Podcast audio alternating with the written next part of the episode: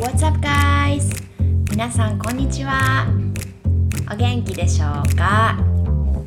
はい。今日もですねポッドキャスト聞いてくださってありがとうございます。また月曜日がやってきましたね。もうめっちゃ早い。なんかここ最近ですね皆様から「ポッドキャスト聞いてます」とかこう家事しながら聞いてますとかあの嫌な家事が、えー、私のポッドキャスト聞くことで楽しみになりましたとかですねお声をいただくんですけどももう本当に嬉しいです。ありがとうございます。はいまあ今日もそんな感じでですね こう家事しながら、えー、まあ、電車に揺られながら、えー、車に揺られながら ドライブしながら、うん、こう聞き流ししていただければいいなと思っています。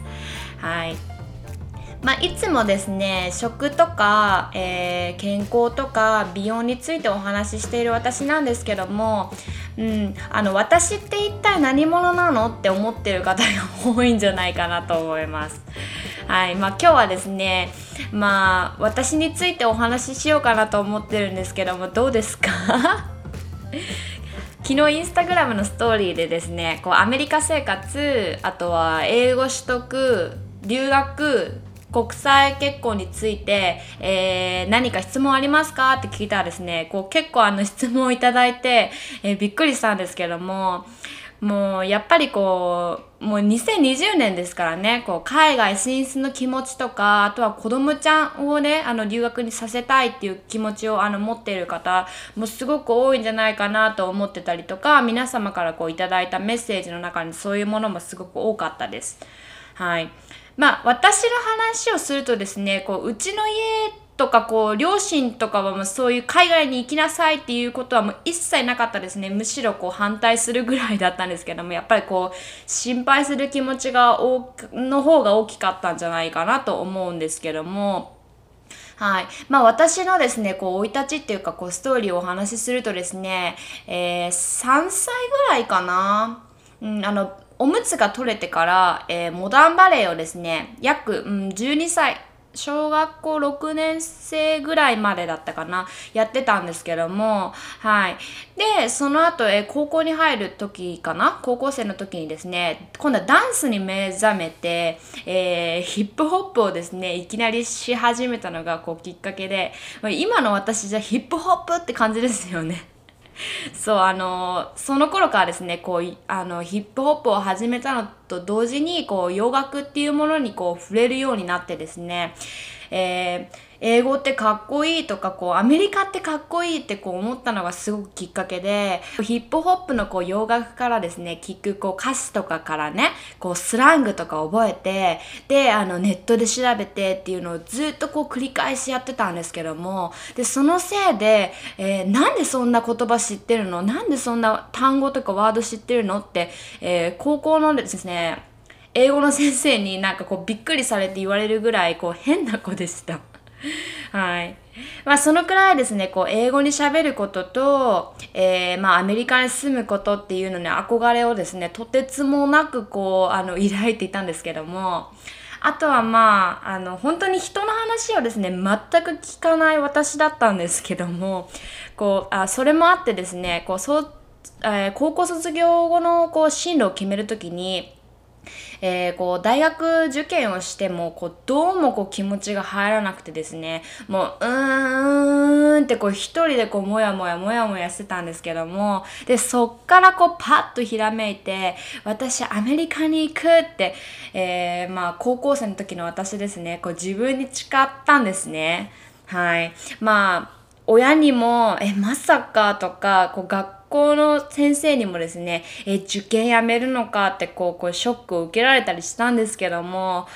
その時16歳だか17歳だったかな。でも私のその気持ちっていうかこう決意っていうのはめちゃくちゃ硬くてですね。まあそこからこう大学進学をせずに、はい、えー、働いてこう貯金して、21歳の時に、えー、アメリカ・ニューヨークに留学しました。はい。まあその時の予定はですね、1年だけだったんですけども、まあ、英語の語学留学のみの予定で。で、一応その日本にいる時に、えー、留学サポートセンターみたいな、そのいろいろ手続きをですね、代行してくださるサービスっていうのかな、を使ったんですけども、本当にその、あのー、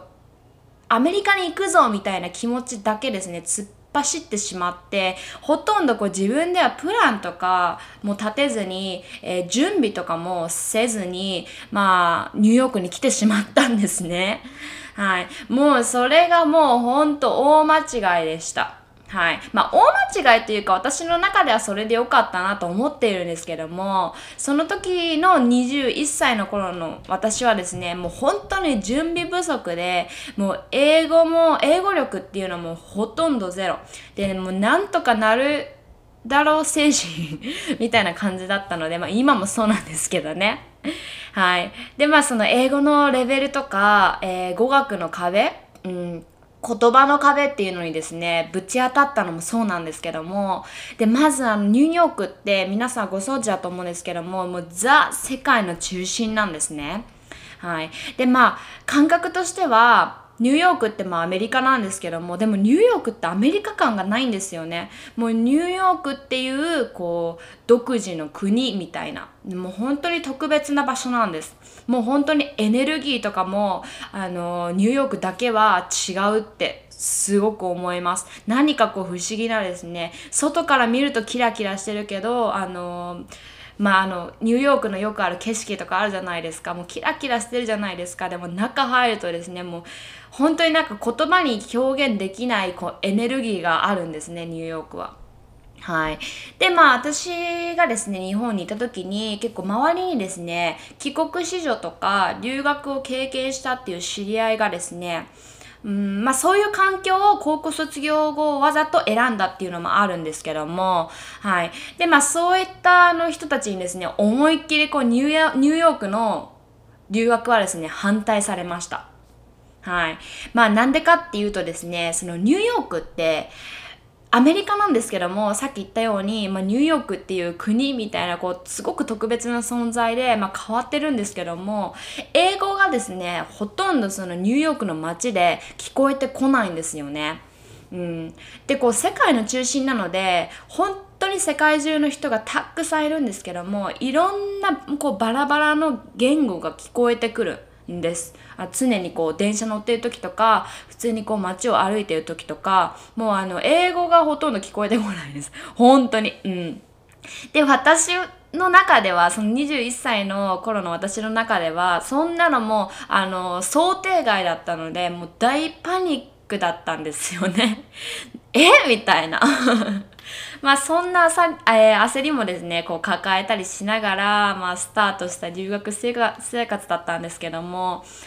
まずまあその、えー、2月かな ?2 月にこうニューヨークに来たんですけども、ニューヨークのですね、厳しい冬っていうのにこうぶち当たるところから始まりました。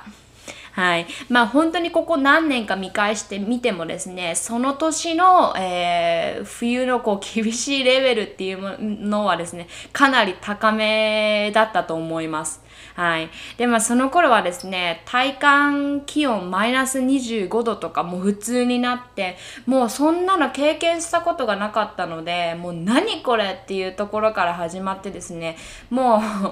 あの、ヒートテック、あの、ユニクロのヒートテックも3枚、4枚着てもまだ寒いみたいなね。もう本当にこう、あの、目が死んだ魚のようになってました。はい。まあ、こう、慣れない街で、こう、慣れない環境で、そしてこう、初めての海外留学、そして英語も喋れない。で、そしてめちゃめちゃ寒いみたいな、もう、私のもう心っていうのはもう焦りっていうかもう、なんかもうね、もうごちゃごちゃでした。まあ、その時はですね、すごくあの怖かったし、やっぱりなんかでもワクワクしてたみたいなうんなんともこう言葉にできないこう一生忘れられない今でもこう鮮明に覚えている、えー、感情とか感覚だなと、はい、思います。はいで私日本にいた時ですね実家に住んでたんですけどもまあ家事とか、まあ、料理とかこう母がですね全部やってくれていたのでいきなりこう母のヘルプっていうのがサポートっていうのが一気になくなってで初めての一人暮らしっていうのがまあルームシェアだったんですけどねその親元を離れて住むっていうのが、えーあえー、海外が初めてだったのでその時にですね本当にこう親のありがたみっていうのをその21歳の時にですね、えー、身に染みて分かりました。はい、でまたそうですね親とこう離れたことによって逆にこうしっかり今までできなかったこう感謝とかもできるようになってですねこうまあ、物理的にこう距離は離れてしまったんですけどもなんか心の距離みたいなのはすごく縮まったなと思います。はい。でまあお話は戻って、えー、そこからですね、えー、語学学校に通い始めたんですけども、えー、1から8だったかなレベル分けされてたんですね。まあ、英語レベルが0の私はもちろん一番下のレベル1ですよね。でですね、こう、さっき言ったように、こう、高校生の時とかはこうスラングばっか覚えてですね、まあアメリカでこう通用する、通用するっていうかもう必要な英語の文法とか、もう高校生の時はやってたんですけども、それ以降こう21歳になるまでほとんど勉強とかしてこなかったので、またこう1から0、むしろ0からのスタートでしたね。うんまあその頃をこう考えてみたら本当に英語っていうのは、えー、留学する前はですねやっぱちょっと勉強しといた方がいいです。はい。なんか結局行ったらどうにかなるって聞くんですけども、私もそう思う気持ちもあるんですけども、はい。まあ結果ね、私こうなんとかなってますし、こう、でも、こう、なんとかならないシチュエーションっていうのがすごく多いです。はい。なので、こう、やっぱり、あのー、単語をね、覚えておくとか、多少こう、勉強しておくっていうのは、えっ、ー、と、おすすめします。まあ、もし、こう、海外に出たいとか、または、その、お子さんをですね、こう海外に将来留学させたいっていう方は、こうまずファーストステップの時点でやっぱりこうえ海外に出る前に英語のレベルっていうのはあればあるほどいいなと今思いますね正直。こう私の経験談からすると。はい。でまあその語学学校に入ってですねこうレベル1からもうむしろレベル0からスタートさせた私なんですけどもそこからなんとかレベル8その一番上のレベルまでなんとかこう這い上がってはい少しずつですね英語っていうのもにもこう慣れてきました。はい。でまあ最初の1年はですねしょっちゅう泣いてましたね。やっぱりこう慣れないしあとはこうニューヨークの人って冷たいんですよね。うん、正直 やっぱりみんなすごく忙しいですしやっぱりこう世界中からこういろんな人が集まっている分こう何もかもがトップと言いますかだからこうバタバタバタバタこうみんなしてるんですけどもはいまあ、そんな中でですねもう日本を帰りたいってもうしょっちゅう泣いてましたね最初の1年は。うん、で1年経った頃にですね、まあ、やっとこさこう日本に一時帰国してでまあその時にですね初めて感じたんですね。私はまだアメリカにいたい。アメリカにまた戻ってやり直としっかりこう、えー、生活を確立したいっていう気持ちがですねそこでこう芽生えてきてで延長すること留学延長することを決めます。はい。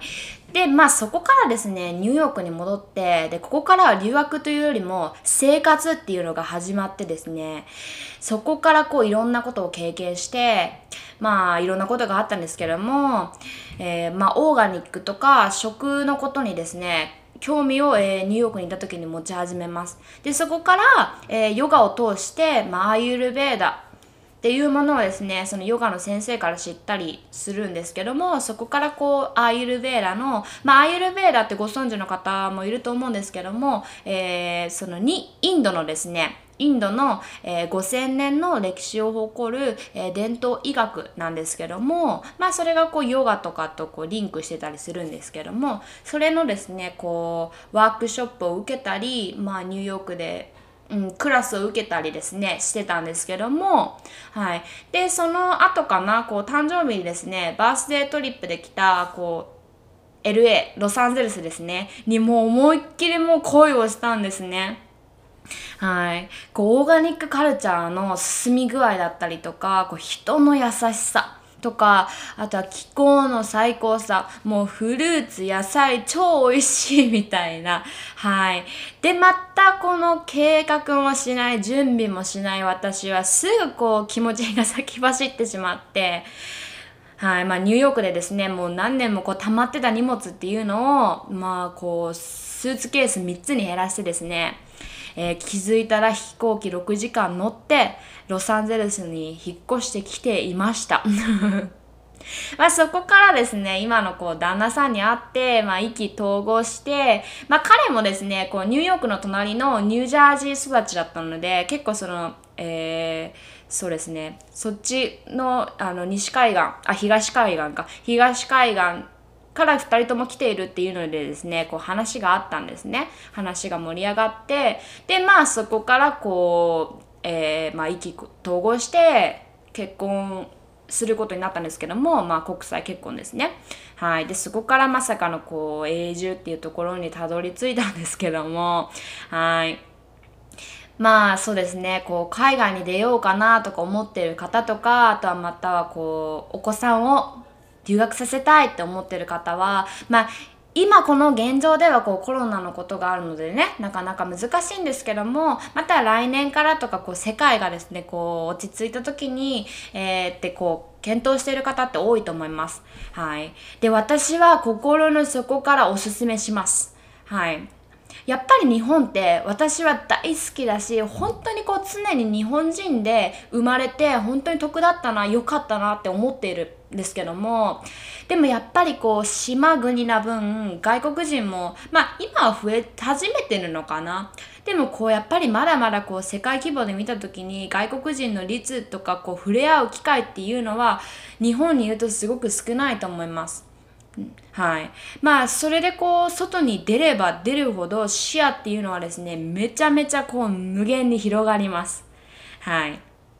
で、まあ、留学とかこう、海外に出ることをですね、経験することで、こう、自分の価値観っていうのもすごく、すごく広がりますね。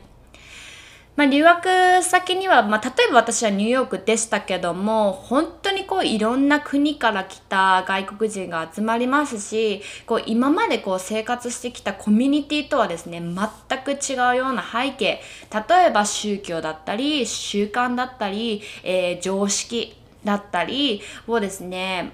えー、持った人たちとこう出会うことができます。はい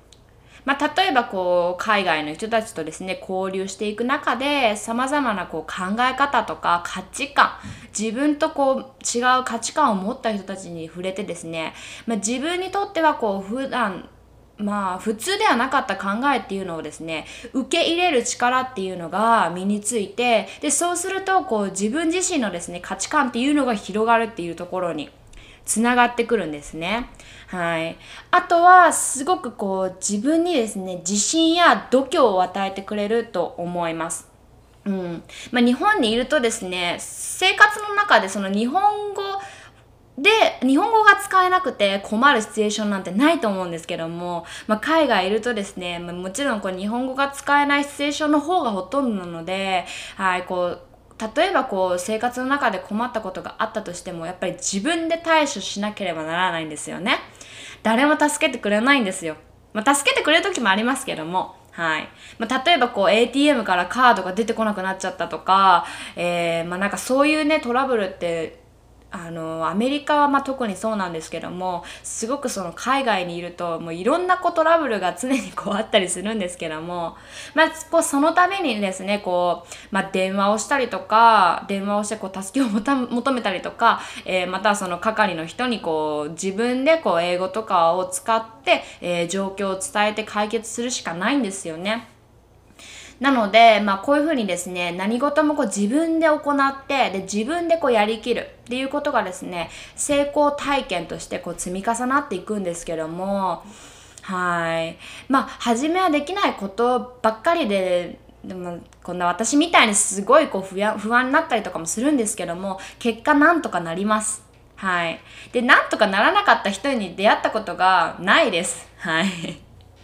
あとはねこう日本人シャイっていう人がですね、まあ、まあ私もそうだったんですけどもすごく多いと思いますし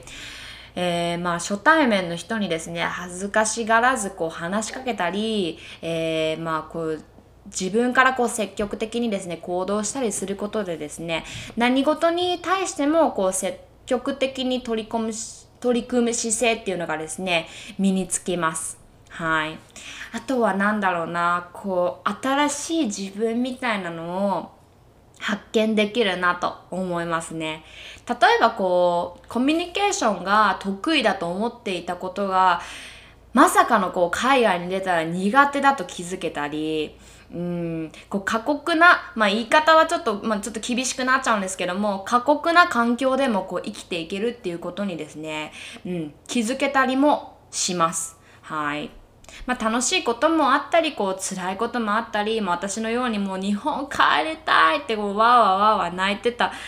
うんまあ、そんなね経験ができるのもこう海外生活とか海外、えー、まあ、留学だなと思いますね。こう慣れない土地でですねこう新しいことをこうゼロから始めでこう目標をですねちょっとずつこう達成していくっていうのはこう国内日本国内でですねまあ同じ生活をしているだけではこうなかなかできないことだなとも思いますね。うん。まあそんなこう濃い時間っていうのは本当にこう人生における経験としてもすごくこう価値の高いものになると、はい、私は思います。うんあとはまあ日本国内ででもですね、まあ今はこう英語を勉強したり取得したりっていうのはできる環境がすごくあると思いますし、まあ、それをこうすることでですね、こう違う言語を話す自分っていうのが見つけられるとすごい人生楽しいんですよね。うん。なんかね、全くこう、なんて言うんだろうな。まあ私の中では結構日本語を喋る自分と英語を喋る自分ってこうなんか人格は一緒なんですけどもなんかねこう不思議な感覚が、うん、あります、うん、そういうのもねこう得られたりとかそうだな。まあ私のこう英語の勉強方法っていうのは、まあ、よくこう聞かれたりとかするんですけども私のは正直当てにならないと思います。まあでもこう海外ドラマとか映画とかをですね、こう英語字幕で見て、で耳をこうひたすら英語に鳴らすっていうのはすごく効果的だなと思いますね。まあこれについてはいつかお話ししたいなと思っているんですけども、まあこんな感じかな。うん。まあこれ、もっとこれについてお話ししていこうかなってすごく思っているので、こう何かこれが聞きたいですとか具体的な質問があればですね、ナナチュラルライフのインスタグラムまで、あのー、まあいつもこう質問ボックスみたいなのをストーリーに上げてるんですけども、そこかまたはこう DM 直接くださいね。はい。じゃあこの辺に今回はしておこうかな。はい。まあ、最後にですね、私からお知らせなんですけども、はい、先日からですね、私のパーソナルプライベートダイエットコース、Your Beauty Planning がスタートしました。まあ、これはですね、私が推奨するオーガニックライフスタイルっていうのをベースにですね、まあ、立ち上げたビューティープランニング、えー、プライベートダイエットコースなんですけども、まあ言葉の通りですね、こうあなただけの綺麗を作り上げていくプランニングです。はい。まあ通常ですね、ダイエットプランによくあるカロリー制限とか食事制限っていうのは一切行いません。うん。まあもしあなたがこう万年ダイエッターとか暴食がやめられないとかリバウンドを繰り返しても心も体も元気がなくてボロボロとかまたはこう自分に自信がなくてネガティブすぎるとかですねまあ私もそうだったので痛いほどわかります。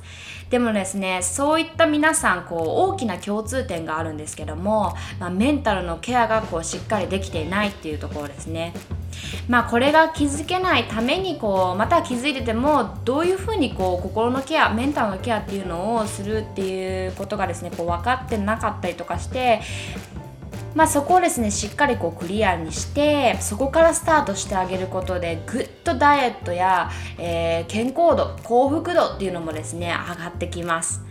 うん。まあこれはですねかなりフレキシブルな私がフレキシブルなのでまあフレキシブルなコースになるんですけどもアレンジっていうのはかなり可能です。はい。なのでこう皆さんのなりたいになれる自分が見つけられるプランプランニングっていうのをですね、まあ、させていただければいいなと、はい、心から思っていますので、まあ、ナナチュラライフ .com からあの気になるっていう方はチェックしてみてくださいね。はい。まあそれでは、うん、ここまで今日もです今回もですねポッドキャスト聞いてくださってありがとうございます。今日はちょっと長くなっちゃったんですけども楽しんでいただけたかな？はいそう願っています。はいそれではまた来週ですね。お会いしましょう。今週もあなたにとって素敵な一日になりますように。それではまたね。バイバーイ。